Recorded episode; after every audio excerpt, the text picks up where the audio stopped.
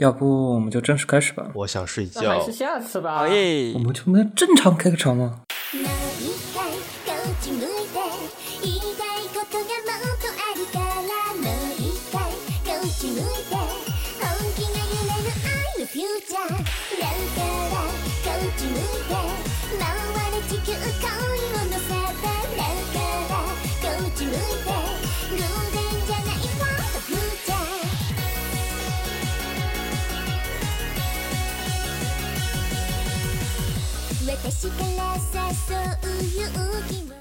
OK，欢迎收听基督站的最新一期节目。然后我们这期节目主要是聊的未来我们想要动画，不是我们想要动画化，对不起。我们终于变成动画制作公司了吗？啊，幕后黑手找到了。嗯、这期节目主要是聊的关于未来会动画化的，以及一些画图度比较高的厕纸或者新小说类的相关话题。这期节目可能我对于青鸟说了解不太多，我可能更多的是作为一个被安利的对象以及一个旁听，然后更多的是他们俩就金岩和次回去聊的这个话题。然后我好像忘了自我介绍了，我是目前四处周游的德国骨科。我是准备已经回家当社畜的次回，我是已经马上要变成社畜的禁言。你先好好毕业再说吧。说起来，禁言最近马上要跑到我们这边来住啊，跑到我来我这边来住，感觉要过上一个没羞没臊的同居生活。你可别恶心我。这就搞得要回老家工作的我很格格不入。我也想参与啊，你不要搞得跟什么奇怪的三角关系一样，你们两个有问题。男同性在我身边，啊不，我心里是喜欢女人的，但是啊生态你也不是不可以。这话 这话听着怎么总觉得哪里不对劲？我们台原来还有这样的你知道，我就想着，你看刚妈前段时间有动画就说嘛，我的心其实是喜欢 A，但是我的身体选择了 B。那我的心选择了女人，我的身体也选择了女人，但是我的灵魂选择了贝尔克朗尼。哦，原来是这样的了。嗯，我觉得我可以多了一个实验对象，以及一个做料理的一个帮我清理吃的的一个对象。虽然跟骨科住在一起，我感觉就直接多了一个女仆加执事。我我倒是对于做料理这方面还挺感兴趣的，因为我个人是比较喜欢吃的。然后我父母的话是不太喜不太不太会做菜的那类型。我我做料理只研究黑暗料理。啊，快进到邻家天使好吗？哦，不是，同居王子我也不对对，嗯，同居管家，哎，这个可以。就是会研究各种各样快去快去快去嗯，建议投稿，建议投哪个文库呢？？V L 不在我的涉猎范围，但是有兴趣的听众可以试试。你就不能像野崎君一样搞个性转吗？就是有些题材，哦你看他就会把一些比较那个是适合吧？因为我们这次 那我就只能写百合了，我更喜欢看两个女孩子贴贴。啊，嗯，一个邋遢的女孩子加一个，呃，怎么说呢？嗯，一个出去工作，一个负责家政啊，这个确实搭配也不错。嗯，那毕竟同居系的话，现在 B G 的轻小说实在是搞得太多了，已经都快成为一种新流行了。同居，嗯，是同居系，哎，说到同居系，就是最近那种同居系的小说就特别多，然后。比如说，我最近看的像《异妹生活》，或者说面对面对摆出姐姐架子的初恋对象，我也绝对不会屈服。还有拖油瓶或者邻家天使，我觉得都属于这一类，就是很多人莫名其妙因为杂七杂八的理由，他们就住在一起了。嗯，虽然从我的角度来看，我觉得《邻家天使》不算是同居系作品，就是就在隔壁，可能我四舍对五入一下。同居这个定义比的定义的比较深刻啊。虽然他们俩过的日子跟同居也没有什么区别。那同居系作品以前倒是就有了，我记得我书柜上还有一套与佐国同学同住屋檐下，不过这本书啊其实还没有开封，据说它的人物刻画、感情线好像都有一些很有趣的雷点。嗯，我倒是比较喜欢读这些册子的，对，尤其是有雷点的册子。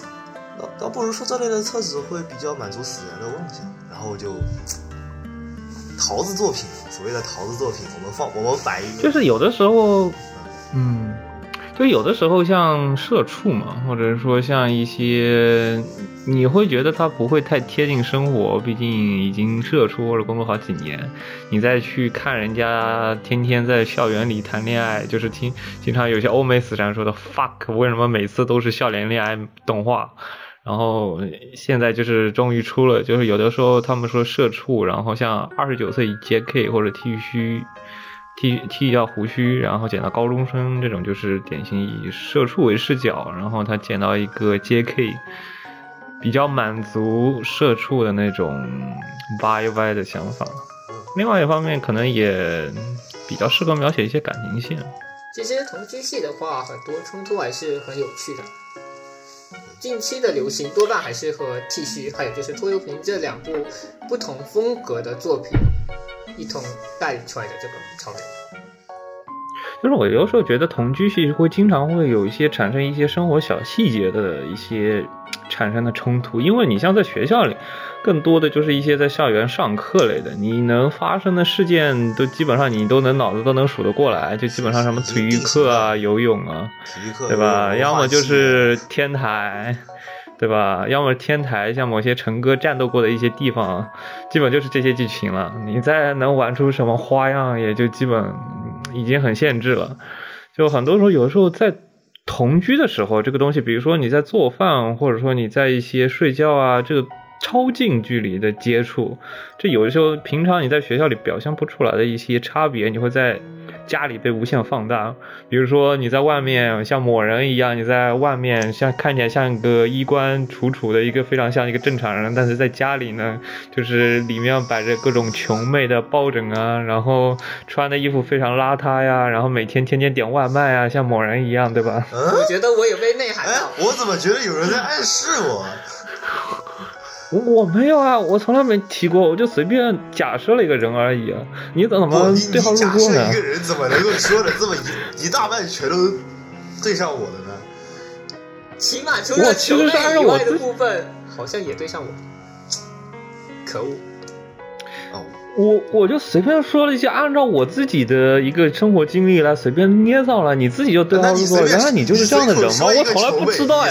哎呀，随口说一个球妹，我觉得很有。因为我也很喜欢穷妹啊，对吧？我从来没说过这个穷妹可是，对吧？白又是白毛控，又是妹属性，这基本上是中国人专冲对中国人专门性癖啊，很多人都喜欢穷妹的好吗？该死，这话说的我无法反驳。G G Two China 主播面临内部分裂，台长，你有什么投猪吗？哎，好了，言归正传，好了好了，回来回来 回来。所以说起来的话，同居戏是更倾向于生活向一点的，毕竟两个人在同一屋檐下生活，呃，生活习惯和个人性格的差异会放大这些矛盾。被无限放大，对。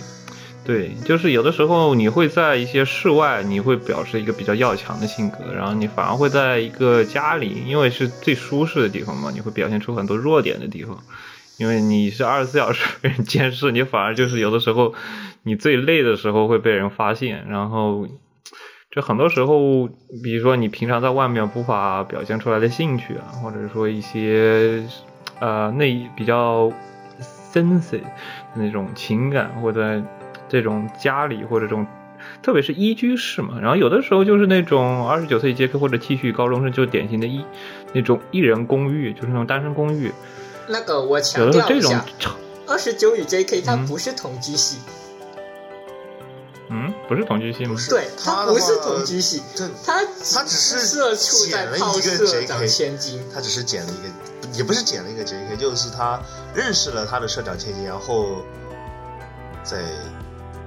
在在，我我我我在斟酌是用教他学习还是用撩他这个词，你知道吗？我只知道人家 J.K. 是无脑喜欢上枪哥了，对枪哥还是有社会人的，啊，J.K. 是无脑喜欢上了男主，但是但最后枪哥他还是出 T- 手了是吧？嗯，但是剃须，我觉得剃须就不会出手这种结局的话，不过其实这两个人的人设他的蛮有意思，我们后头可以讲一下。剃须的话就嗯牵扯到思想上的问题了。有的人呢就无脑的觉得男主和女主应该在一起嘛，但我们觉得经经历过一些社会的毒打，我就觉得在一起了反而会更难受一点。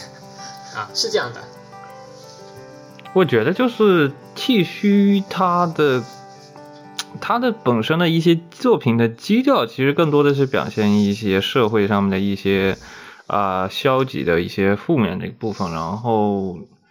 两个人，特别是两个人性格都有缺陷的，然后在一起过后，两个人互相互补过后，嗯互相完美过后，然后再走出来。它的一个大体的主旨其实是这样子的。然后我觉得它的作者也是比较有正能量一点，他是想往这方面去写。不一定。虽然我觉得两其实青鱼他本身没想那么美好，他自己在推特上说，我在现实中最不想遇到的剃须中的角色类型里，排第一的是男主吉田，排第二名的是前辈，排第三的是沙优。给出各自的理由中，像是给吉田就说，我觉得吉田很恶心，很 k i m o。然后前辈是让人捉摸不清头脑。前辈这个人设，我以前说过，因为我是一个男生，还我现在也就只二十二岁，所以像前辈那种已经快奔三的成熟女性的思想，我是没有办法理解的。所以我也觉得我无法理解前辈这种想法，就我搞不清楚他到底是在犹豫什么，或者他对吉田的想法。然后沙优就更简单明确了，沙优他是一个会不断试探跟人之间距离的一个孩子，而且他很多事情就处理得很圆滑，但是也很敷衍。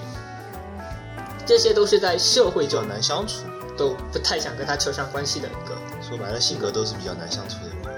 对，尤其是吉田这个性格，虽然青鱼他只是用 “kimoy” 这句话来概括，我个人觉得吉田他是一个非常简单的一个人，简单到什么程度呢？简单到他没有兴趣爱好，他平时也不运动，也不会像我们一样看番看动画，他的生活只有公司和家两点一线，生活也是非常的简朴，平时就是打打打打打扫打扫卫生。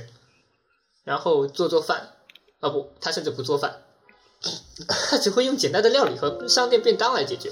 直到沙优来了以后，他的菜色才有了变化。他生活太简单了，然后私人社交也是，像是后辈问他要烂，想要一个私人的联系方式，他回答却是没有这个必要吧。公务事项的话，每天都能在公司见面联系，然后私下但是完全不想跟任何人建立联系了。虽然他会跟基友出去喝酒，然后也会像是抱怨一些感情上的问题，因为开头就是他暗恋了前辈五年，然后他才上去告白，然后被甩。问题就在于，实际上整一个过程里，他都没有写过这五年来他这个暗恋是有什么主动追求的想法。前辈那边就更摸不清头脑了，所以这个拒绝实际上就很有戏剧化。吉田他没有主动的去追求，然后前辈那边也是一种欲拒还迎的那种态度，迷惑操作，就很暧昧不清。你觉得这个是不是会有点像中日之间对于人际关系的一些不，就是人际关系的一些那种我觉得也不会，因为呃微妙的差距？实际上，我觉得也不会，因为你看我们虽然平时没有跟日本人进行沟通，但是我们看推特也好看轻小说中刻画的这些成年的或者年轻人的人设也好，都没有做到吉田那么极端，都不会说到了一个我完全不想跟你扯上任何关系，哪怕你、你是我的后辈，我们在工作上有联系，但是私下里也不会有任何联系。尤其是后背，其实他已经展现出了一个非常明确的一个我要追求你的这么一个态度下，吉田还是用这种态度，他的滤镜本身就有一定的问题。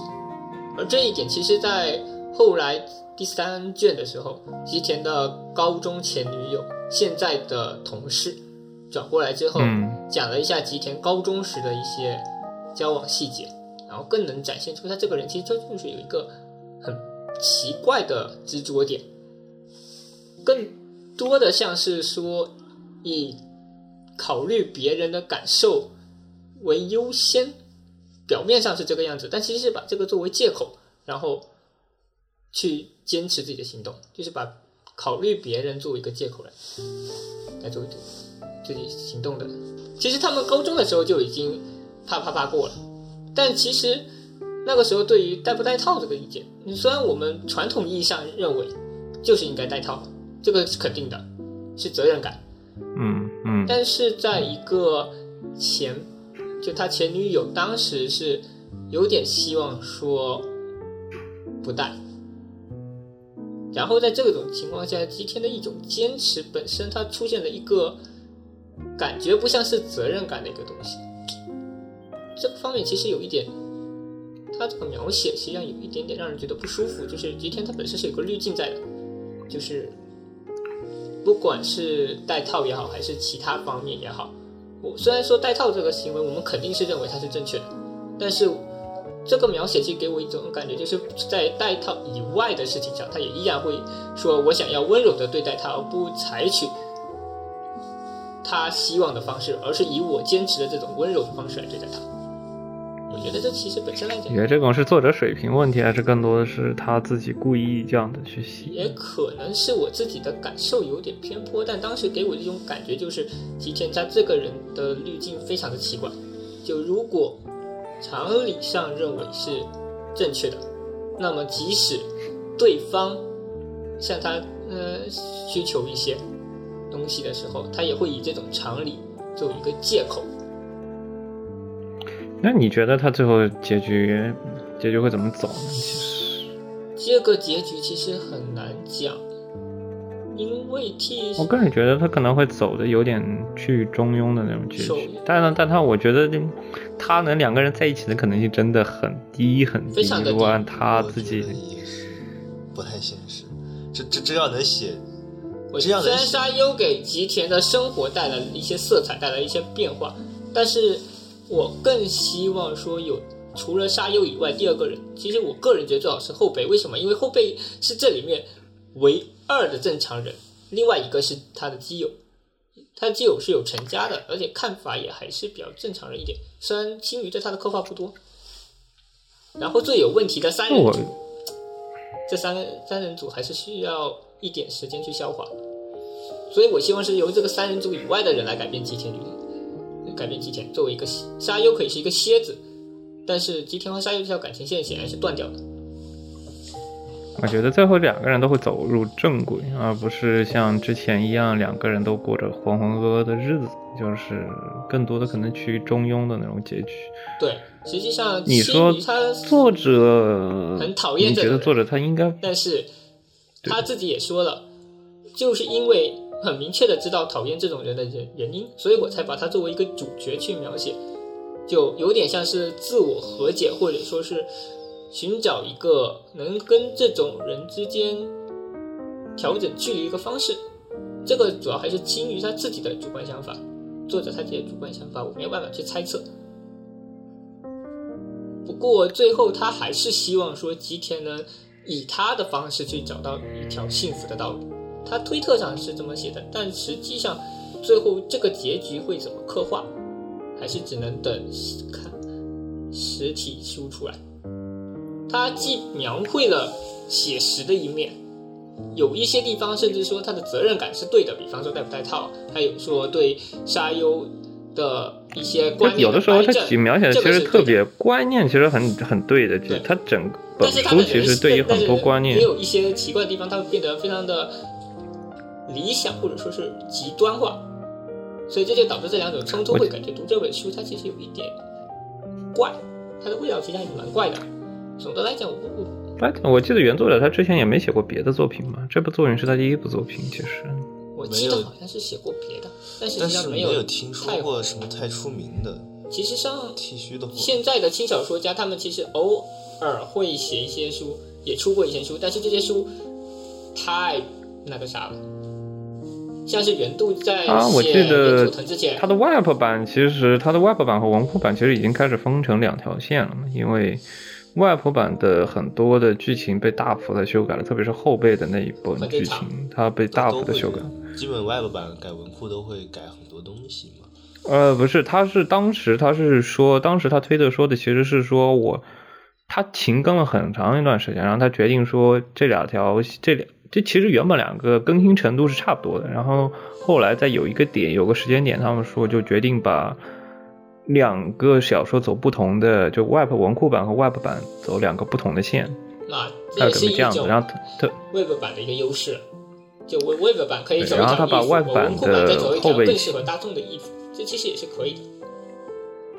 就把 Web 版里面很多后背的部分全做了很大的修改，我觉得他可能心境有点变化了，嗯，或者说他可能觉得自己写的，可能觉得后悔了吧，之前有的东西写的不是调的不是很好，然后他准备改一下他之后的剧情的走向。要。是知道 T 恤，而且第三本和第四本卡了，第四本出了吗？出了，而且实际上第四本这个是他卡文的原因，是插画师的卡了很久插画师插画师身。体有后来第，四本抱是请了漫画的画师来补，然后短篇集的第五本有这种事，好像是回归到原来的插画师了。他的插小他的插画是改了，因为我记得他的原本的插画，我记得就印象特别深刻嘛，因为他当时的那个封面是一个 T 恤的 J A 一个 JK，然后站在路口蹲在路口那个，然后用一个斜四十五度方向望着你那一个封面，那个封面真的画的。就是那种清纯的感觉，会画的非常表现的非常的好，就是那种给人一种这个 JK 非常干净、非常清纯然后，实际上并不清纯，也。并不干净，就是了，是封面欺诈。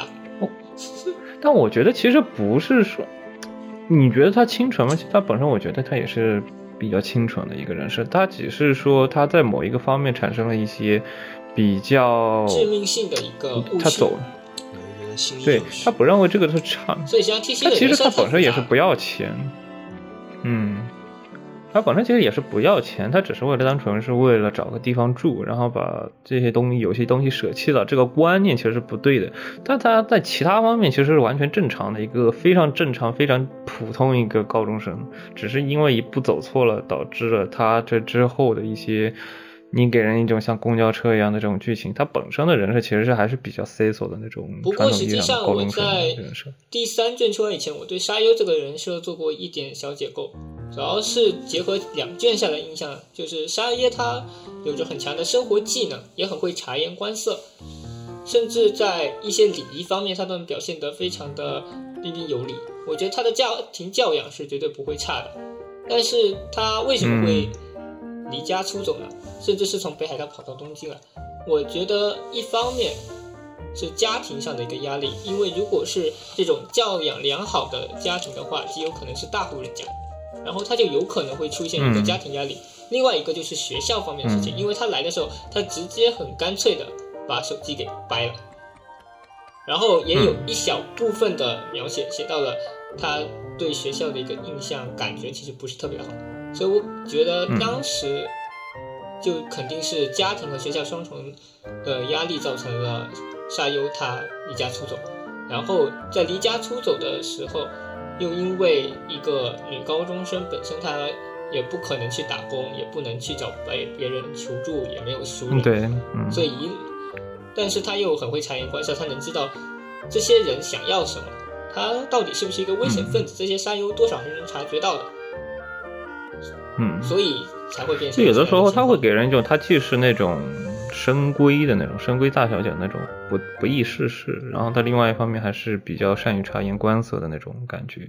对对他其实还是很很好的运用了他自己的那些优点。嗯，我觉得你看了第四卷了吗？其实还没，我第四卷现在其实还在路上，我现在有一大批书都在路上。第四卷其实出了汉化版，其实你跟你的预测其实是差不多的。不知道静言你都看了吗？我也没有看静言你应该没看我也没有看到。静言呃，其实哦，我是不是要剧透啊？我靠，算了，反正都已经出了，我帮你剧透掉了。就是基本上其实跟你预测的差不多，其实跟你的预测基本是差不多的。然后他有个朋友是死我，你看了很多插画，也还有一些剧透，我估计你也知道差不多，就是因为他有一个在学校的朋友，然后自己自杀了，他就在学校面对霸凌，然后他本身呢，他虽然是个。就像像你说的，这第三卷结尾嘛，第三卷结尾其实也说了，这其实是个很大企业的女儿，但是她实其实是个，她是正妻，但是呢，父亲他出轨了，所以说女儿成了父亲和女父亲和母亲之间唯一的纽带。母亲她对于父亲的爱也是比较变病态的那种情况，所以母亲在他的身上也给予了非常大的厚望，也给他的压力非常大，所以这两个双重的原因导致了他要离家出走。原计划呢，其实是哥哥，哥哥是一直站在他妹妹身边的，不是说像第三卷结尾一样，他是一直是说。啊、不讲理的那种，他是他当时是说你让你出去住，然后出去住一个二，出去住个二十天晚上，他给了二十天的钱，就在上外面住酒店二十天，但是呢，他觉得他不想回去了，所以他决定离家出走了，这是他这一部分原委。原来如此，那实际上跟传统的一些套路还是没有什么差别，只是以沙优这个环境来说，可能最后轮不到吉田出面，这最后还是得沙优他自己去做改变，然后尝试去调和。我觉得吉田想干就是涉这样的环境是非常难的。对，吉田更多的是一个助力的成分，就是让他待这一段，让他生活的时间可以让他的思想重新再转变一下，也是给他一个更好的思考的时间。所以我当时读完第四卷的时候，我就已经很明显的感受到，他可能就是一个两个人不太完整，就是不太美好的人生。然后通过一个这一个契机，两个人重新走上正轨。这所以说我当时读完第四卷就已经比较能感受到一个这样的走向了。哎，那我还是满仓压一下后背，来一个正常人，谢谢，后背前辈了。但是我觉得，既然作者他已经很明确说了，Web 版和小说版准备走两个不同的路线，同时他在 Web 版里增加了后背很大的一部分的戏份，那我可能更多的会把剧情压在沙优的戏份上，可能吉田的戏份更多的会讲的比较轻描淡写一点，或者说他的感情线会更加低的去描述，可能会走一个后备线，或者说莫名其妙来一个第三者帮你把他感情线给解决了，啊可能更多是想描写莫高中生。出现了一个人把男主拐跑了，可还行。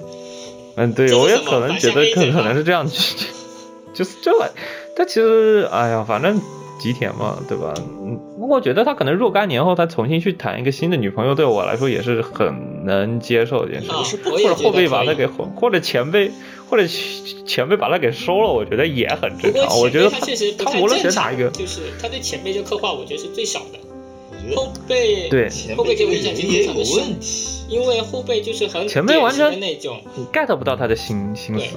后辈他其实是整整整场看很典型的那种败犬，就不像英里里那一个时候的，后背就快就差把败犬写在脸上了。哎，后背这个败犬形象其实会出现在更早以前的一个版本。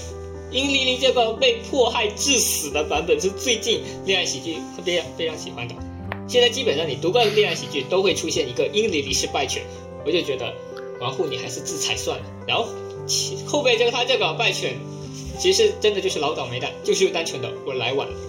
对，后辈就是把无论是在职场上还是在私生活上，他来晚了，一前面里有一个前辈，私生活上前面，而且一个前女友的加入，我觉得明他的用意，作者用意其实也很对现在明显，就是为了补充前女友的人设。其实我觉得工具人的工具人的形象很明显，就是为了补充男主的人设的。男主他现在一些人设，对然后后辈就我反而觉得前辈在这里的人设就是非常工具人，就负责撮合这俩人关系，或者说负责调和这俩人的一些心理问题用的。前辈，但前辈的心理和他的行为，我觉得非常的迷惑。对，实际上他经常甚看不懂至他有一段给前辈的第一人称单独描写，但是那一段我怎么读怎么不懂，大概这就是我不喜欢熟女的原因吧。我觉得这个这卷应该五卷就五卷到六卷应该差不多就结束了。如果他想要后辈成，如果想想要前辈成的话，我估计还要再单独写一卷前辈的剧情，就或者说单独去写一卷。看经理怎么安排吧，嗯也有可能在 Web 版里面。Web 版我觉得已经后备线已经非常明显了，他应该就准备走后备线的剧情了。就如果想要。就是小说版、文库版，他想要前辈成的话，我估计他得单独再写一卷剧情去专门处理前辈的一些问题，然后最后再写个大结局。他可能会这边成了，然后那边 JK 也过上比较正常的人生，是这样的。反正并不可能是沙耶，啊呸，沙优，唐突沙耶。沙耶，哎，讲完 T C 这个沉重到要死的东西，我们来点生草的册子算了。禁言上，好的，欢迎收听 G Two Channel 第十二期的节目，我是禁言。为什么又开了一遍场呢？很怪，因为这你刚刚没有自我介绍哦，你自我介绍过了。我自我介绍过了，但是我觉得，因为这这个厕纸环节好像是第一次开啊，我我我心血来潮的又重新念了一遍标题，就，嗯，厕纸的话，我我帮听众补充一条信息，我们未来可能专门为禁言开一个厕纸专题，就专门为了他开的一个专题，就是专门看介绍他最近看过的比较奇葩的厕纸。你们比较感兴趣的呢，我可以把这些厕纸写到 show note 里面，按照这些名字去查这些比较有意思或者比较呃很草的东西啊。可是我觉得禁言读的东西都是一些我看标题就绝对不想点进去的玩意儿。这个先先从开头讲起来吧。读厕纸，首先你需要具备的是极强的心理接受能力啊。这个这个问题呢，因为就比方说我们举个例子，打开大妈之家，打开动漫，打开动漫之家，大妈之家那个划掉，打开动漫之家，我们留打开轻小说的标轻小说的专栏，滑下去，大概里面只有十本里面只有一本左右的标题是正常的。这个倒确实，实际上的话，轻书架里头有不少册子就是。然后你看，你看的这一本正常的书，也许插画还不是很吸引你，这就导致了你只能往下再翻十本，然后一直翻，一直翻，最后算了，我还是，我还是顺着我之前不想读的读下去吧，就会产生这样的问题。然后这就导致了很多人会问别人有什么好看的书吗？有什么推荐的书吗？啊，如何解决这个问题呢？很简单，你挑一本你可能最不会想去看的书，你点进去，你成功的读完了它。好的，那么你已经有了，那么那么那这样的话，你的心理承受能力基本上已经上一个档次了。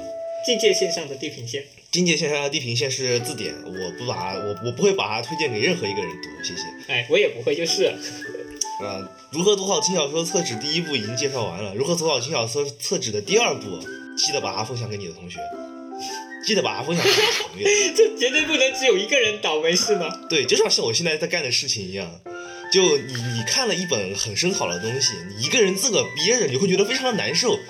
就这是什么呀？我没见过这个场景啊，这怎么可这我很能理解你的感受，就是特别是推那种垃圾旮旯的时候，然啊，后或者是那种这个剧情也行满篇都是梗的玩意儿，对，这怎么能这样啊？就就你当你绝对不能只有我一个倒霉。对你一个人积遇这种情况的时候，你会觉得非常的痛苦，你一定要推荐给别人啊。虽然听着感觉像是干什么坏事一样啊，但要祸害人家，你知道吗？就是两个人在一起读的时候会产生更高的快，会产生快乐的感觉，因为两个人可以吐槽，可以分享，可以分享，可以抒发自己的感受。虽然不是册子的东西，也可以这么干就是了。我们现在读生肉也是这样的，大佬光速读完一本生肉，就会一张一张的给我读，给我概括。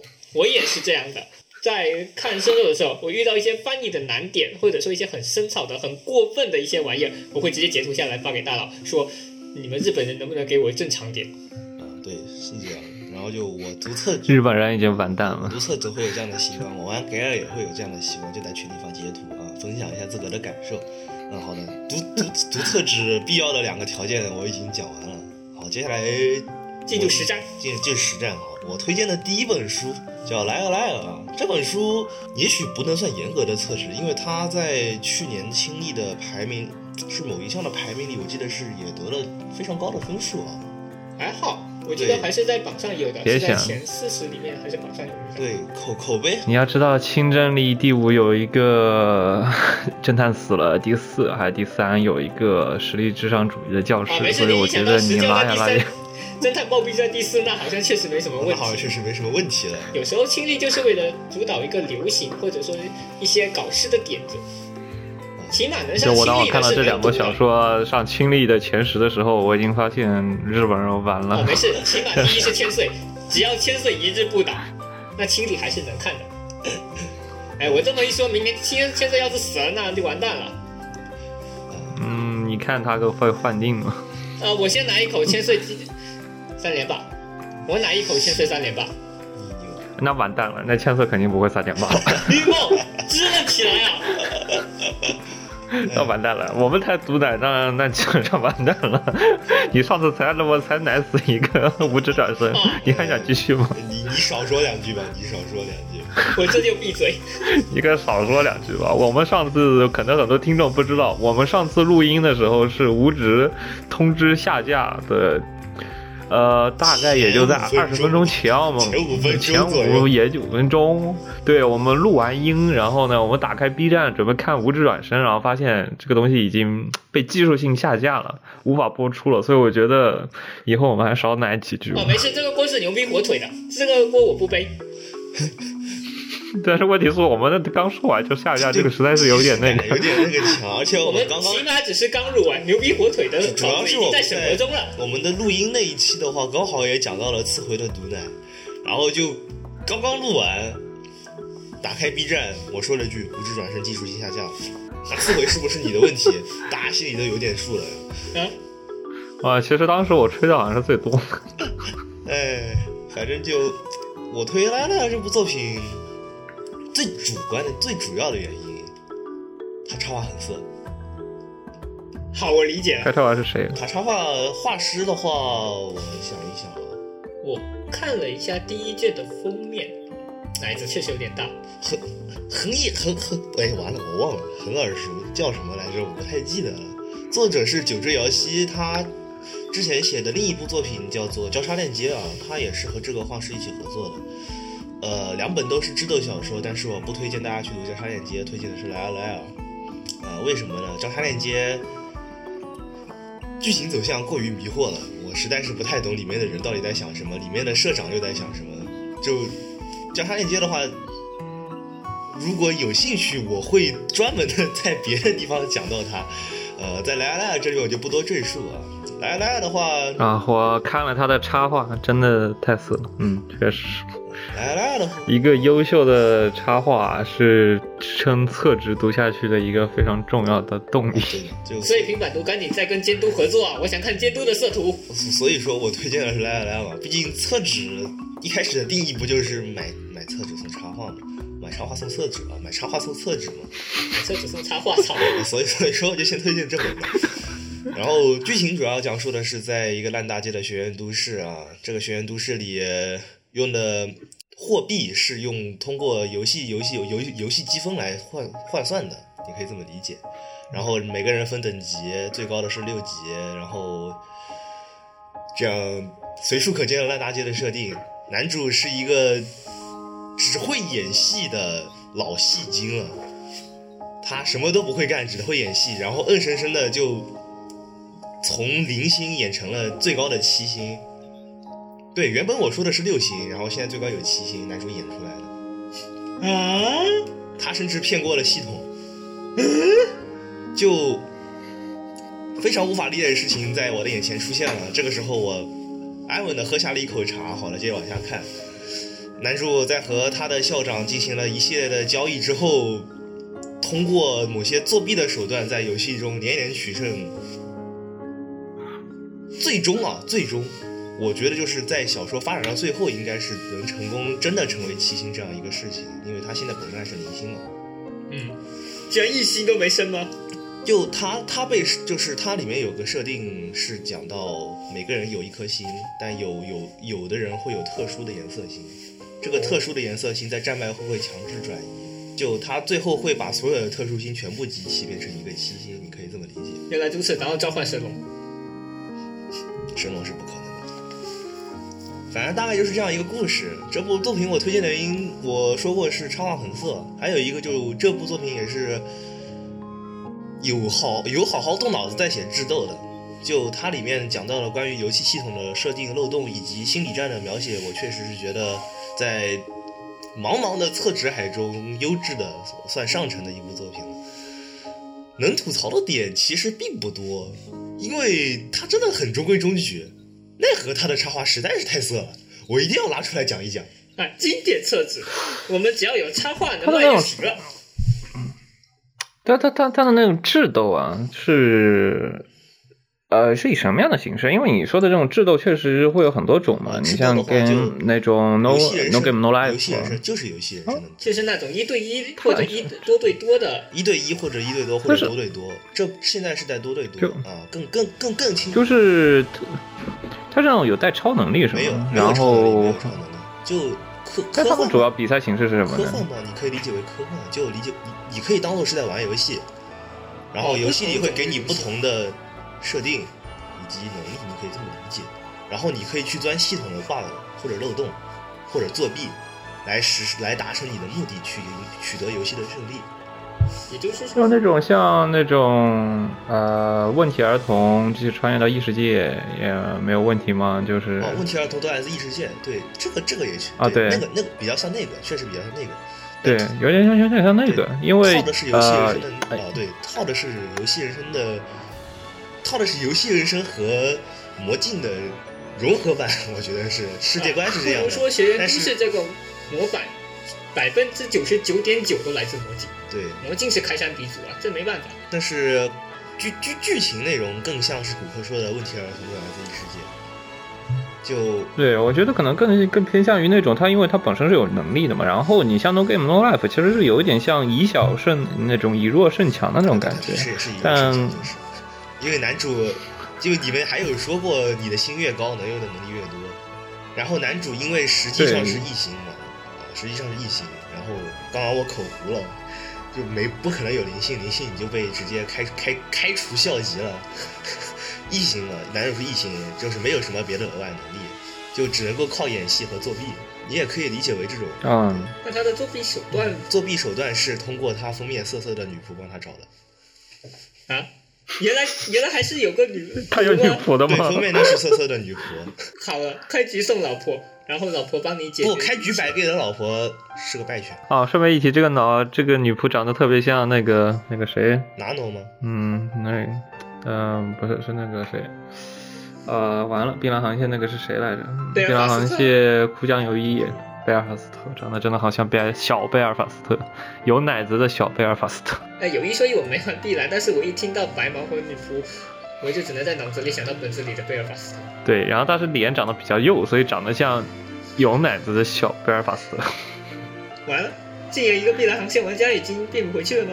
我我一个老碧蓝玩线航线的玩家，我现在满头的问号。你不觉得你不觉得这个脸长得真的很像贝尔法斯特吗？还是个女仆，还是个巨乳，还是个白毛。这种设定烂大街好吧？皇家女仆一堆韩都是白毛巨乳，你不能这么讲。但是我觉得就是这种三七开，然后三七开长得又比较 C 索的那种，主要是因为贝尔法斯特本子比较多。啊、我可能是好像看了《无限轨迹》的贝尔法斯特，导致我看这个有点像《无限轨迹》的那个《无限轨道》的那个本子。嗯，没事，现在大家通过骨科的描述已经可以大致的意识到这个插画有多色。没事，还不知道的我们可以直接去看小说插画，反正现在到处都有。真的很好，对吧？嗯所以小无限轨迹。嗯，所以我我所以来来了，以上是来来的推荐原因。然后说完智斗的，我们来点龙傲天的吧，来点龙傲天的嘛，龙傲天嘛，龙傲天，我觉得也算吧，毕竟整个模板横竖还是算龙龙傲天的。顺便提，这册子是我先提名的。龙啊，对，这个是次回提名的，因为我之前是没有想到要讲这本，但是次回强烈推荐，我也大家安利一下。这本书叫《公爵千金的家庭教师》，大家跟我一起念《公爵千金的家庭教师》。这听起来就很，嗯，这名字还蛮正常的，已经算就是轻小说里比较正常的名字。虽然后面但这个名字的话我们省略了。但这个这个的话，听名听名字和设定的话，是更更倾向于刺客守则的。对，就是那个有点二点零二零年特别惨遭动画化年度排行能排上榜首的刺客守则。我觉得，但是刺客守则其实故事本身真的不错，对它故事就是不错，就是动画给他鼓对掌，。动动画是做做的真故事不错，但是故事叙事节奏实在是太乱了。节就是我觉得他的第一集，如果你让给金阿尼去做，我觉得做的绝对是，如你如果上金阿尼的 旅行别金，阿尼了，别金阿尼，但凡其他一个给金阿尼做都不都都都是不是，不是不是不是不是就是你特别的那个直接给你原创。不是，就是我当时最清醒的感受是什么？就当时他们要定下契约的时候，那个场景真的好穷啊。但是如果你如如果他的那个场景替换成呢，就是冰国里那个啊，快别了，松太郎和金阿尼还是擅长就是那个。个初恋的那个场景，就是你知道那个配乐加上那个特效，然后突，然就是那种本来非常少女系系的那种。五彩线，这个扯远了，扯远了。这《攻略千金的家庭教师》呢，设定上是跟《刺客守则》差不多的，也是一个龙傲天的男主去教萝莉学习的事情。叫啥呀？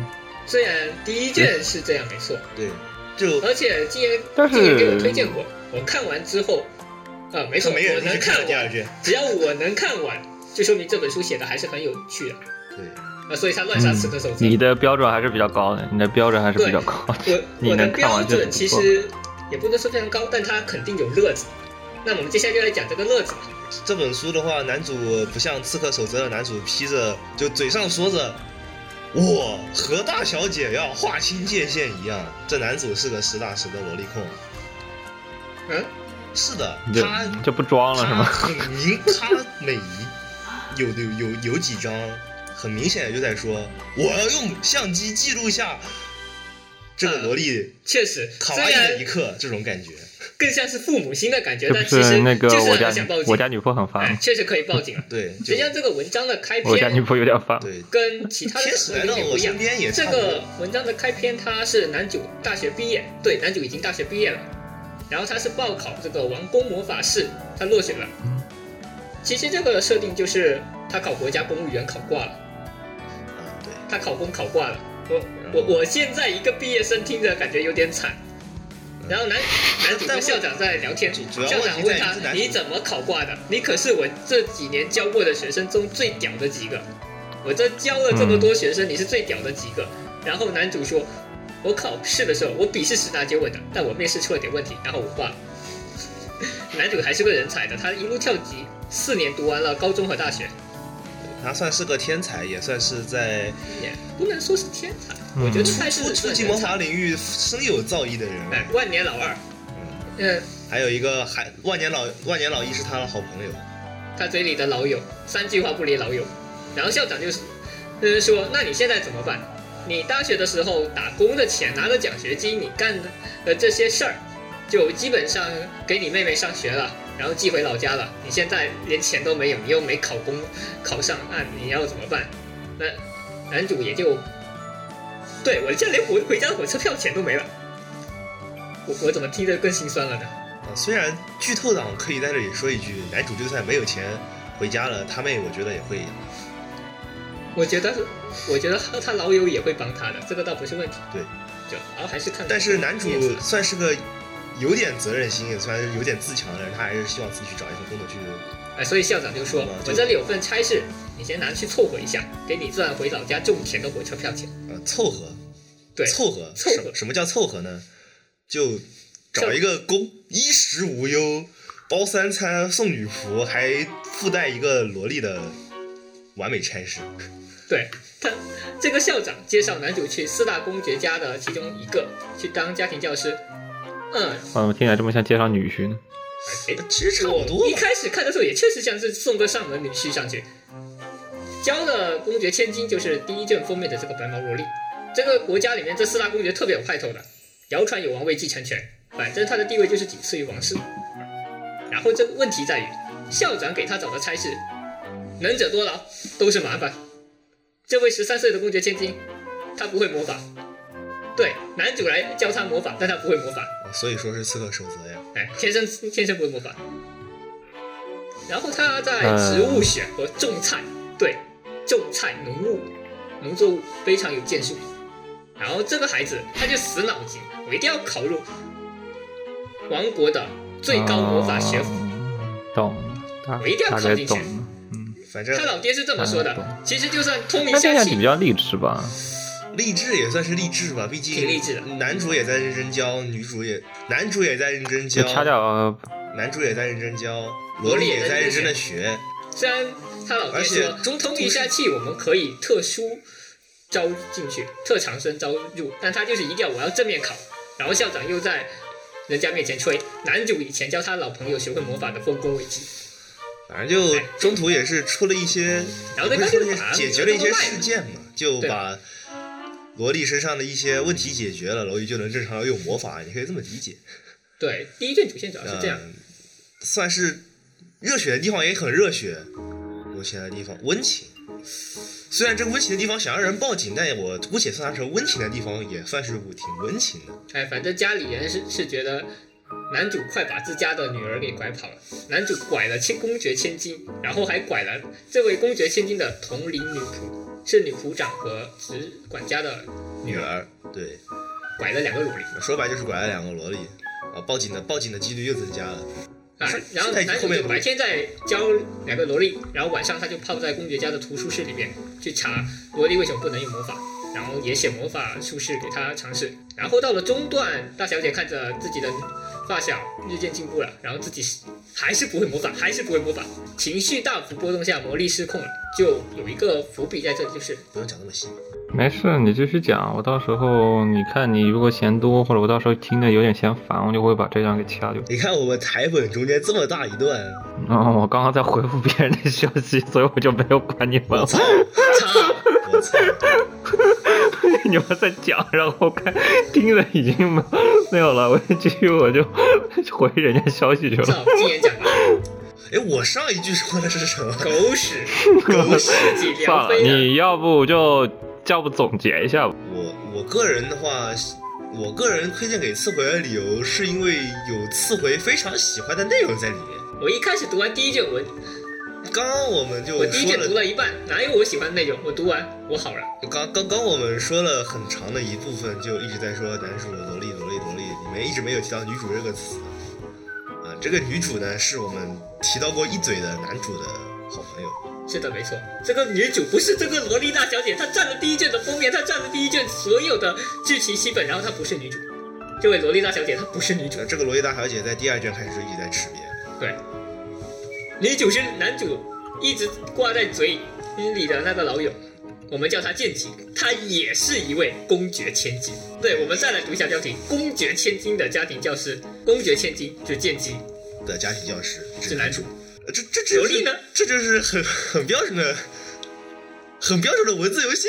我觉得算是文字游戏了，也有封面欺诈的。就这整个第一，卷，它每章的最后都会附上男主寄给剑姬、寄给老师的信，然后和他收到的回信。哇，这剑姬的存在感，他靠这几封信，寥寥几句话就把萝莉给碾死了。萝莉根本没有没有存在的，萝莉没没有存在感啊，真的没有存在感、啊。明明整个第一卷都是萝莉的剧情，然后我的脑子里却只剩下剑姬了。作作者能写成这个样，我觉得也是非常有水准的啊。就他确实全文是男主的第一人称，然后男主的内心描写三句话不离这位老友，比如说什么他已经习惯被人拿极致魔法，对，就最上位的那种魔法当打招呼炮轰，这个像是是魔法是他的，是女主用出来的。对，然后平时说句，平时喝口茶也能想到怎么怎么样，也能怎么样。对我啊我老友以前 在学校里有多牛逼，两个人一起在学校里面各种肆虐跳级，然后吹他老友有多牛逼。对，然后像大小姐魔力暴走那段时，他也在想着啊，我这位无坚不摧的老友要是在场，就是好好搞多了。是这样。哎，然后剑姬这边也是，他在信里面抱怨男主，你应该来教我妹考试，而不是去给隔壁的公爵千金打工，我给你包吃包住。然后还嫌男主用邮政寄信太慢，然后直接给他寄了一堆顺丰快递专用信纸。你一礼拜一封，我信纸都给你准备好了，你顺丰快递给我寄过来。然后考公这种小儿科，你能落榜？我家是不是要下雪？哦，剑姬的家在热带，他家是祖传火系魔法，住在热带，不可能下雪。然后萝莉家在北国，祖传的是冰系魔法，这不完美克制啊！反正大家也看得出来，这人聊嗨了。虽然他看的时候也挺嗨的，哎，我看完确实挺嗨的。完美对他的性癖嘛，他剑姬的遣词用句就像是老夫老妻在斗嘴，呃，虽然虽然，但是我不知道大家还记不记得一开始我们说这是龙傲天小说，因为他真的是个龙傲天小说。虽然龙傲天的成分在我们刚刚讲到的部分里完全没有体现出来啊，啊、因为男主是个龙傲天，剑姬是个凤傲天。所以我我一开始说了嘛，龙傲天，这算龙傲天吗？我当时也这么问过你，男主确实是龙傲天啊，但剑姬是个比男主更恐怖的凤傲天啊。我但你觉得黑执事算龙傲天吗？黑执事算龙傲天吗？黑执事没有看过，我不多评论。看了前期，我看的黑执事都在前期，但是他这个玩意儿是龙傲天，也可以是，因为你其实本质，也可以是，你吧，你其实塞巴斯对吧？你其实黑执事塞巴斯确实是无解，然后其然后呢泡的不是但其实。但是因为你的主要的视角其实是关注在那个呃，像正太就是那个夏尔身上，然后你侧手则勉勉强强夏尔算女，夏尔不是一直是女主吗？那样的话不就是罗老师？那不就是罗傲天吗？好了，下一个问题解决了。问题解决了。但其实主要还是因为你的视角嘛，百分之八十基本上百分之六十到七十都是夏的视夏尔的一个视角，然后剩下百分之四十就主要是塞巴斯耍帅嘛。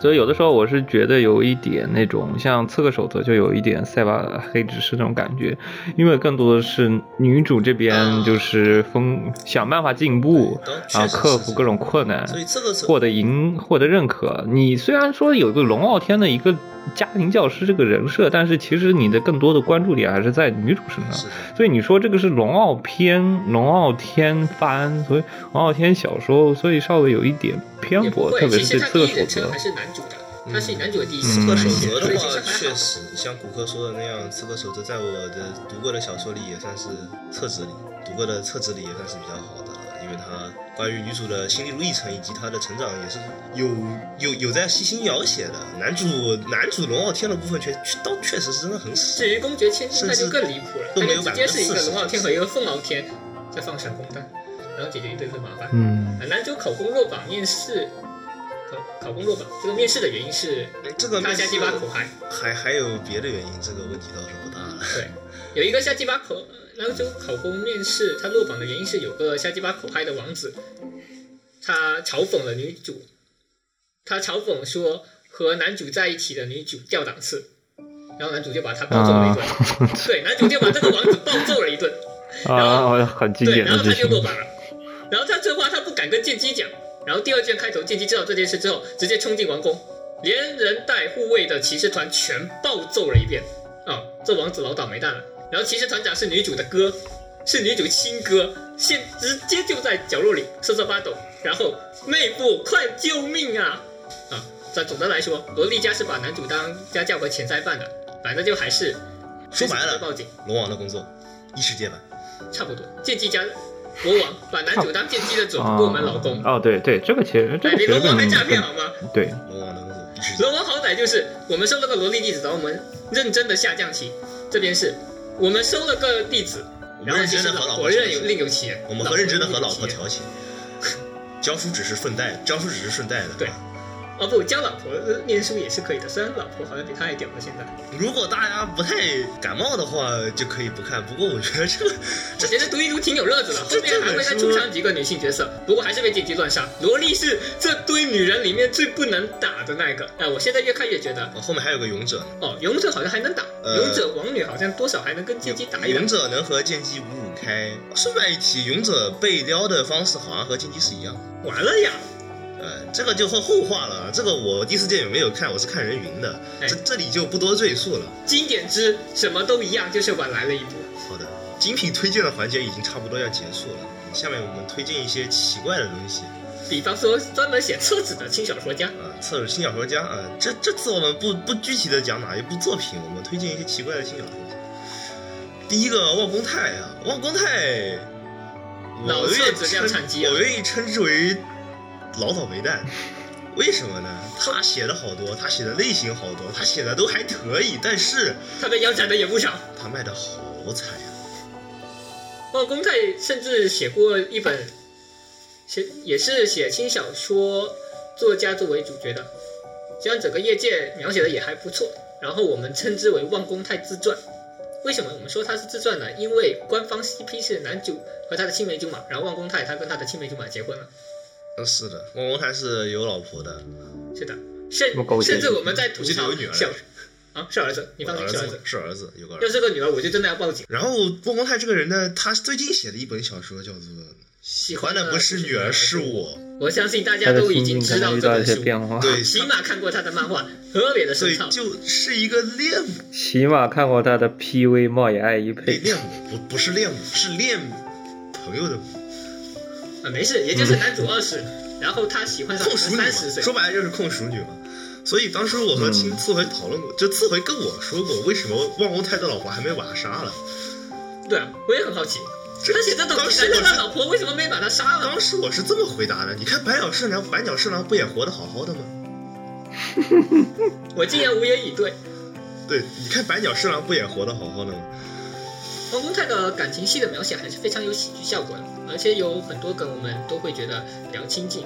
比方说，专业轻小说家里面他会讲到，他跟青梅竹马求婚的时候是直接上缴了两千万日元的工资卡，然后我们还特地去专门算了一下，然后发现即使是汪公泰这种天天挖坑、天天被腰斩的作家，卖的好一点，两千万也是轻轻松松的。那我们反而是在关注收入啊，然后后来就产生了万公泰求婚的时候不会真的是扔了一张两千万的工资卡这么一个猜测。不缺乏这种可能性啊。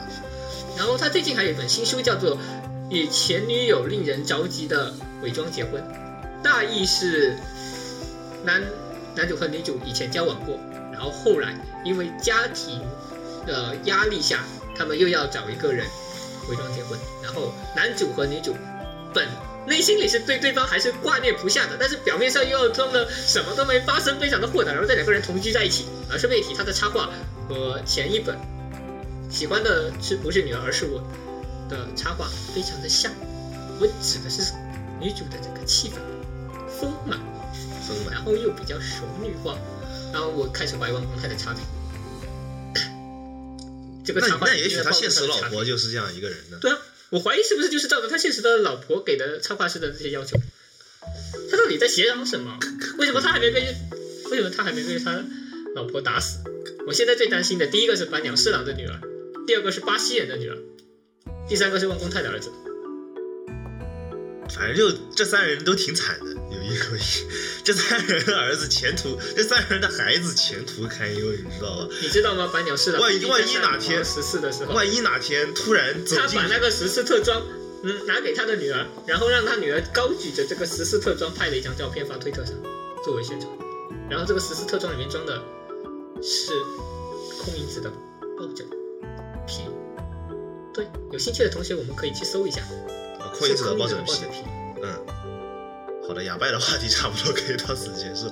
那我们反正现在进入下一个，反正温国泰的话，我觉得是我很敬佩的一个作者，因为他真的是什么类型都写过。啊，我确实就他刚刚说到了一些恋爱喜剧，一些你根本想不到的一些奇怪的东西，还有异世界穿越啊、转身啊，还有纯纯粹的异世界科幻战斗，好像他都有涉猎过。虽然好像最后卖的比较好的就只有一部日常系的异能战斗，对，但这但但但我觉得能写出就是能尝试这么写这么多，我也觉得也算是非常有毅力，也是有决心的一个人吧。我还是很很敬佩他的。二零二零年的时候，他说要认真带娃，可能会写少一点，然后最后他一整年下来出了七八本书，而是每一部少一点都出那么一一两卷，少一点，少一点，一点一点就一就一对点，，写少一点，说不定出他原本要了七八本，出，原本他要出九本呢，指不定。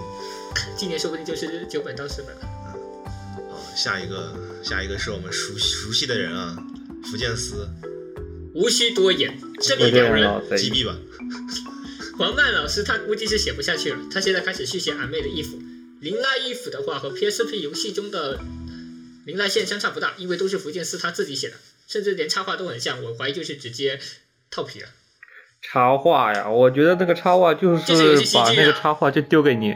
我跟你讲，就是游戏丢给福建，就是丢给神奇广，然后神奇跟神奇广老师和神奇广说，你就画一个立版的就行了，甚至换个插画，换一个小说版的那个叠一下，然后把图改一改就行了我估计如果底稿还在，反正游戏即视感极强。黑猫一府的话，游戏也好，漫画也好，都不是福建四的脚本。对我也是看了黑猫一府的后记，我才知道原来黑猫一府不是他写的倒不如说黑猫夜府里的黑猫夜府里是真的有超能力了，你知道吗？啊。我黑猫一我府的上记得甚至能穿越时空，我对，黑猫一府的上，我听大佬云完了，整一个就是他的女儿穿越到了现在这个时间线，然后撮合了金界和黑猫，然后整个时间是一个重新开始的一个林间合宿，就是去山里面进行林间合宿，这个是原作本来没有的剧情，他现在又发展出了这么一条线，然后接下来就看到了一个很有面熟感的女孩，然后跟她慢慢的走近，黑猫就会觉得比较嫉妒，然后接下来就因为这个慢慢的撮合，然后金界是觉得这个女孩很面熟啊，但是又不会有那种恋爱的感觉，更多的像是一种亲近感。女儿然后对后面后面结呃结尾呃弄出来就是个女儿，而且后面他给了一个女儿的原案，是估计黑猫下女儿还会再出现女儿这个的原案这个双胞胎是是什么胎吧？反正就是黑白配，一个黑毛一个白毛。好家伙，漫画的女儿人设都被他撕了黑毛。白毛？对，我靠！一个我靠黑白配，呃，剧情极度扯淡。就所以说我一开始说的嘛，把福建福建司杀了吧。我已经开始怀疑俺妹的黑黑猫党。黑猫党，我是个坚定不移的黑猫党。我原本觉得黑猫输了就是输了，黑猫叶府能给我整个安稳点的东西就算了，现在给我整了一个这么花里胡哨的，我还真是我我已经完全裂开了，这是什么玩意儿？你是要拍电影吗？花这就是黑猫衣服，嗯到时候台版出了我还是会买的。铃兰衣服的台版已经出了啊，是的啊，啊，福建林奈衣服福建三有点怕感觉，哎反正就哎，对，零二衣服是他写的吧？对零二衣黑猫衣服不是他写的。游戏是他写的，黑猫衣服不是。那你宰了林福建司也对黑猫衣服也没人写的什么关系黑猫。衣服都比福建司像个人。但不是，其实我觉得福建司写那种败犬的前期铺垫剧情真的很好，确实你能钓上来一堆人，就是把狗骗进来杀，你知道吗？真正把狗骗进来杀的，我还是要点名一下 你看黑猫，你看黑猫把一骗了一堆黑猫党，骗了一堆林奈党，然后你看那个老炒股啊、达你看黄黄曼老师又把你又骗了一堆妖精党。虽然我们都知道妖这这就看着就知道肯定会是败犬但是还是骗了一堆人进来在这十几届里面被鞭尸了三四五次，我已经懒得给妖精画对吧正字了，我只知道被鞭鞭尸的次数已经数不胜数了。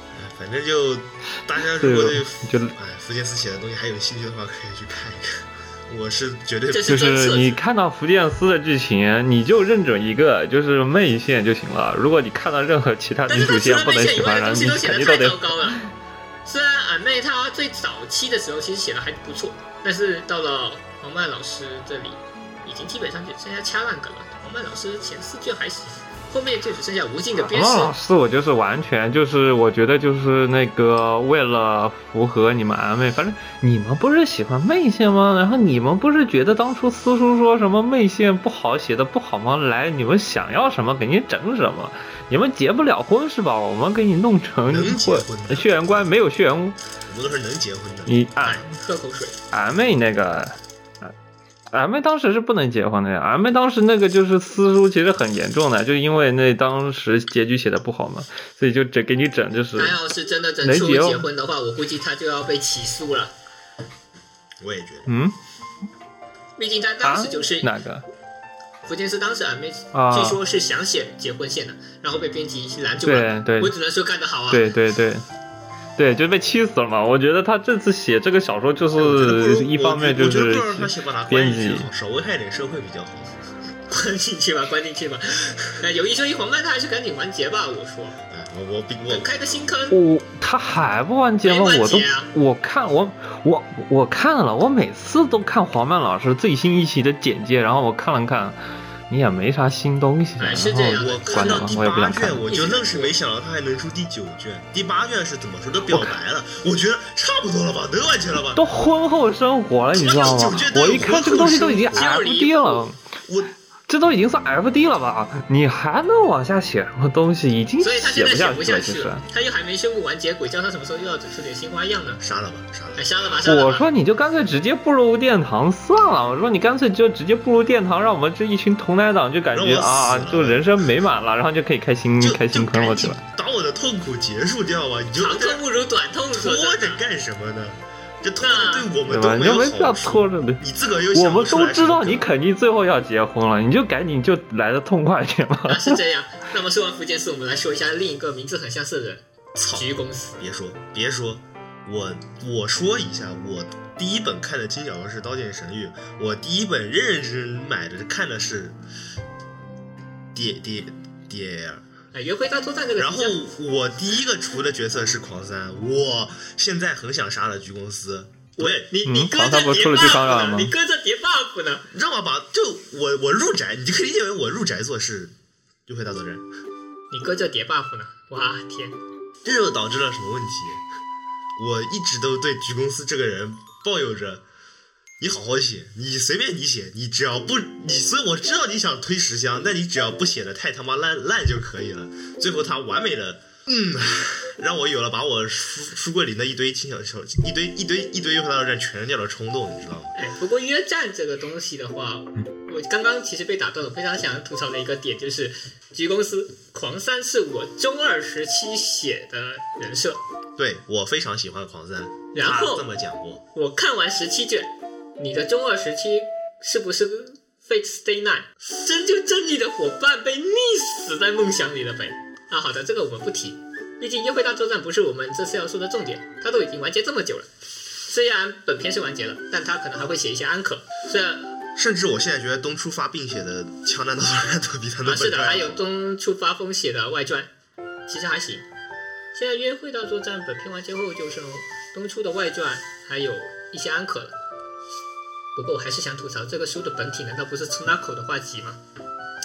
本来就是很多人就是奔奔着他的画去看的嘛，所以我也我们我们也把它放在了厕纸这一栏里嘛。哎，因为《约会大作战》的话，说白了，真的只有前前十一卷吧。我觉得到折纸那一章是最最好的，到了高潮，然后我个人觉得剩下都在拉胯，十一卷的，除了结局以外的部分，剩下都在拉胯了，就其实我觉得是十卷和十一卷的去掉结局的部分，十一卷的结局我非常的不满意，所以我觉得约战也就只有这两本写的好了。对。呃这个人边上次回次回的话，他是折纸厨啊，折纸厨。啊，更正一下，长发折纸厨，因为吉公司在完结的时候，他特地把长发折纸和短发折纸分开来致谢，然后短发折纸是在女主角那一栏，从主角到龙套每个人都致谢了一次，短发折纸在主角栏，长发折纸在龙套栏，确实是个龙套哎，他出场时间不超过一本书。不，六三篇还会出来，六三篇还是会出来，所以实际上是两本书，但是我还是很想杀了他。反正就差不多是这样了。菊然后公司被拉出来的原因，主要只是我们想骂骂骂一骂他。哦，还有另外一个原因，就是他说之后会公布一个新企划，插画师估起来是福建配局公司心中的神级画师出纳口。对我说名字很像吧？我台本都写错了。你台本都能把福福菊公司写成福建司，你也是 你也是个人才，我跟你说。啊，是的，没错。我说这两个人名字很像吧？我台本确实哈，真就写错了。是局公司心中的神奇画是出纳口，接下来是出纳口新画集送厕纸企划。我倒是更好奇的是，菊公司它能够整出什么新的烂活、啊？啊，我也是啊。啊，反正出纳口的画集我还是会买就是了。嗯，啊，我只买画集，不买小说。对于这种我比较熟悉的作家的出的新作品，我一般会看一两卷。就比方说创业力，扯远一点，我们说到创业力的话，他写《刀剑》，还写《刀剑续传：加速神域》，然后后面有出过另一本书叫做《绝对的孤独者》，那个时候我也买了三本看了一看。不过绝孤我感觉写的比较偏一般就是。嗯，通常而言，你看了前前两本就是写的比较长一点的、比较出名的作品，你再看别的，你会通常会有一种过高的期待吧？你可以理解为过高的期待，也算是期待。然后他拉了胯，就会在你的心中 产生极大的落差的。我倒是还好，但是对一般人来说，可能确实会难以接受。对，是这样的。那么我最后再说一个，向乐总再说这个香乐总吧。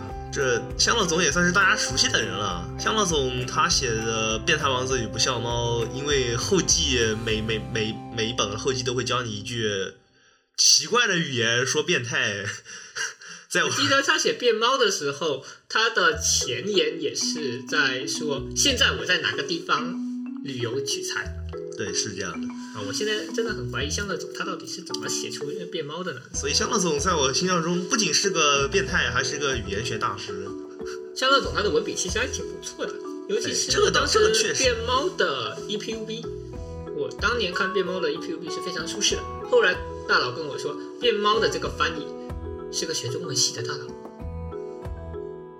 那没事，就他日文和中文都学得非常好，反这就正导致他翻译向乐总这篇文章的时候，文笔也会润色的比较流畅。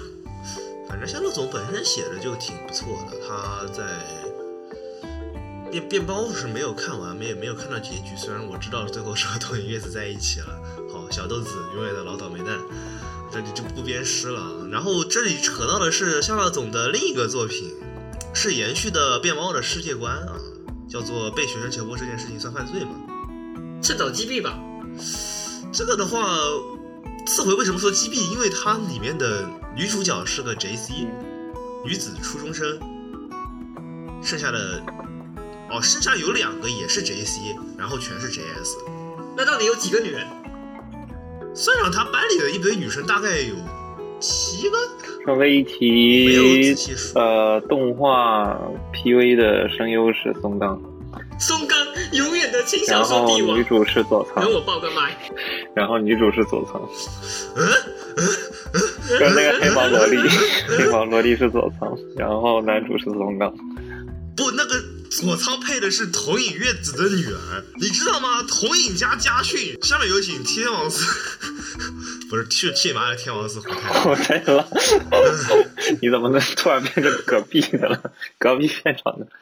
哦，我对不起，我跳跳跳了跳了也好吧，嗯，我们跳过，就因为呃，变毛的男主叫什么来着？变态王子一不笑，操，我竟然给忘了。男主你就说男主吧，我都记得那个。哦，男变变猫的男主最后是入赘到投影家的，原来如此，对是入赘投影家家世。对，入赘到投影家的，因为我们都知道投影家好大，投影家还蛮大的，这确实好吧。就里里里面这个这这一本这一本新书里面的女主，她是完美继承了投影月子的性格。我是指小恶魔的性格，不是那个面瘫。啊，那个那个面瘫是不像猫的问题了。然后再是殷小姐的配音，对，然后我好了佐仓小姐的配音，我觉得哎，片场一定很松冈有有够瘦刚的，松冈有。我的无的关系关系。哎，那信长在吗？啊，信长在吗？信长本作没有正经的男性角色，那完了呀，那那那那就完了呀。男男松冈。基本只有一个男主。哦，我突然想起来了，唯一神自求多福，我突然想起来了，这本书里唯一一个合法的女性是男主的编辑还是趁早击毙。啊，这这这里面也是牵扯到一个问题，就我对轻我对轻小说作家的生活习惯知之甚少，就除了之前提到了望风太的，就是轻小说的那个什么专业专业轻轻小说家，专业轻小说家，就是还有一部分是在香辣总的这部作品里写到的，因为男主是一个三流写手，操，就男像香乐总给男主定位的是一个三流选手，他卖的不怎么好，因为平时是在当钢琴教师，人民教师人师民，教师。不，其实是补习班老师，哦，也不算人民教师，对，就相当于上课上补习班那种。他这个男主的定位非常的怠惰，他对工作其实没有什么积极性，但是因为是工作还是要完成嘛，就敷衍了事那种感觉。小说的话也是随性着在写，也没有太大的热情。然后殷小姐配音的这个女主就是一个怪兽，男主是这么评价的，怪兽，操，热情过度，然后会缠着男主。写小说的天才，就是写小说的天才。时 又是一个就是天才当时。我记得当时我记得那个 PV 就是，就佐仓就是以那种特别像一色或者像那种就一色那种感觉，然后就威胁的那个男主松冈，就是你知道，就结合到声优背景的时候，当时那个场面就非常的还哎。那可乐了，哎，关岩区狂喜好吗？啊，那那一段我记得是怎么说的？就是我说的男主是人民教师嘛，然后男主主要教的是小学生，然后当时是佐仓小姐以一个非常微妙的角度拍到了男主正在对小学生，其实没有的，没有真的，就是男主和小学生以一个非常糟糕的姿势在干一些看起我记得好像是的事情，地洞，好像不是地洞，是地洞，我记得是第一就直接就那种嗯趴在地上那种姿势，哑巴哎，对，趴在地上跟上呃推倒，对推倒。推倒，好吧，然后我估计是抓了个领带吧。然后正就这个角色让佐仓来配，我当时听到的时候，就佐仓配声光，体会向了走，你真他妈会找人。配 松冈 啊哎，，就是松乐子，松冈，你不要过来，你不要过来，离我远点。向了向了走，你真他妈会找人喂，真诚信长，下班后一起去喝酒吧。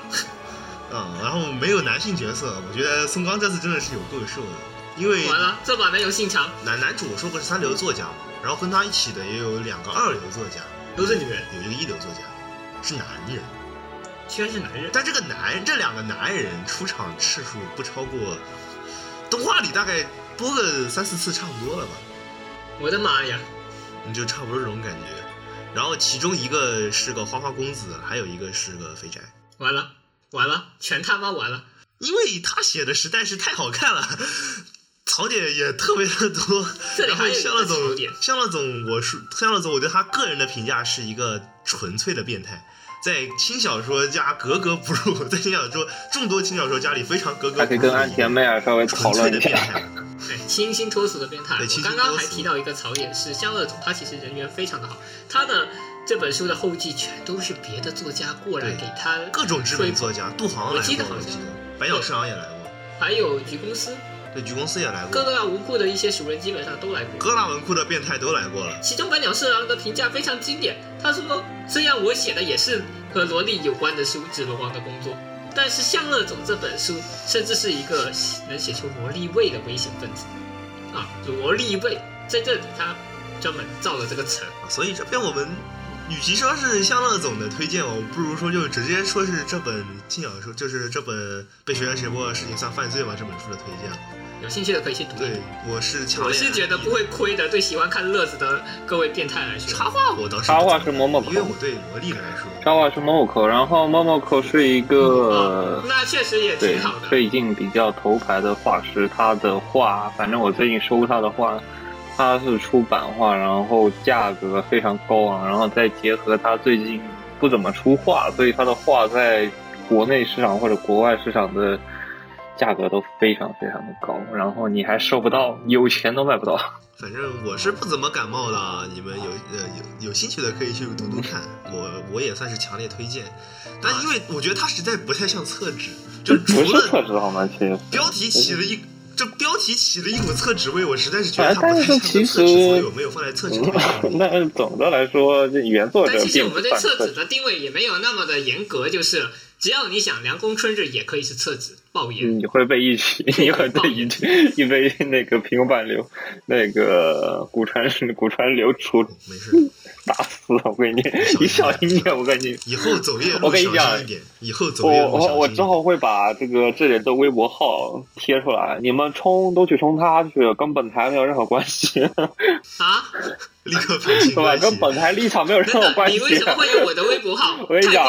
什么凉宫春日是厕纸？这句话是次回讲的，跟本台观点没有任何关系，我跟本台立场没有任何关系只，要你撇清关系，你们冲都去冲他去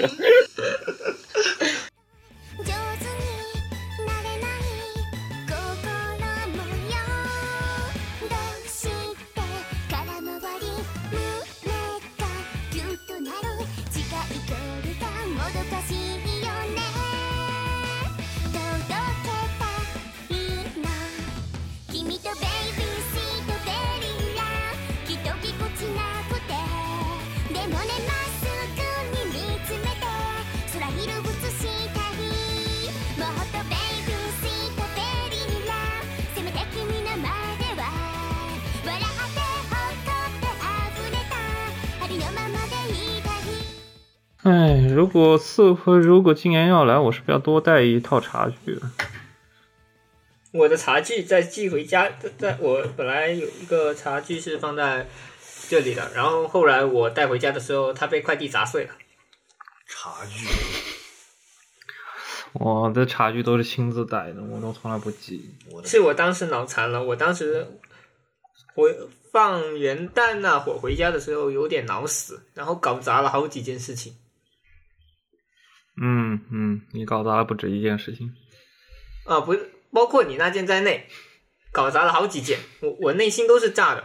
到底是怎么样才会变成那个样子呢？可能是因为救火结束，我整个人心态都已经唉，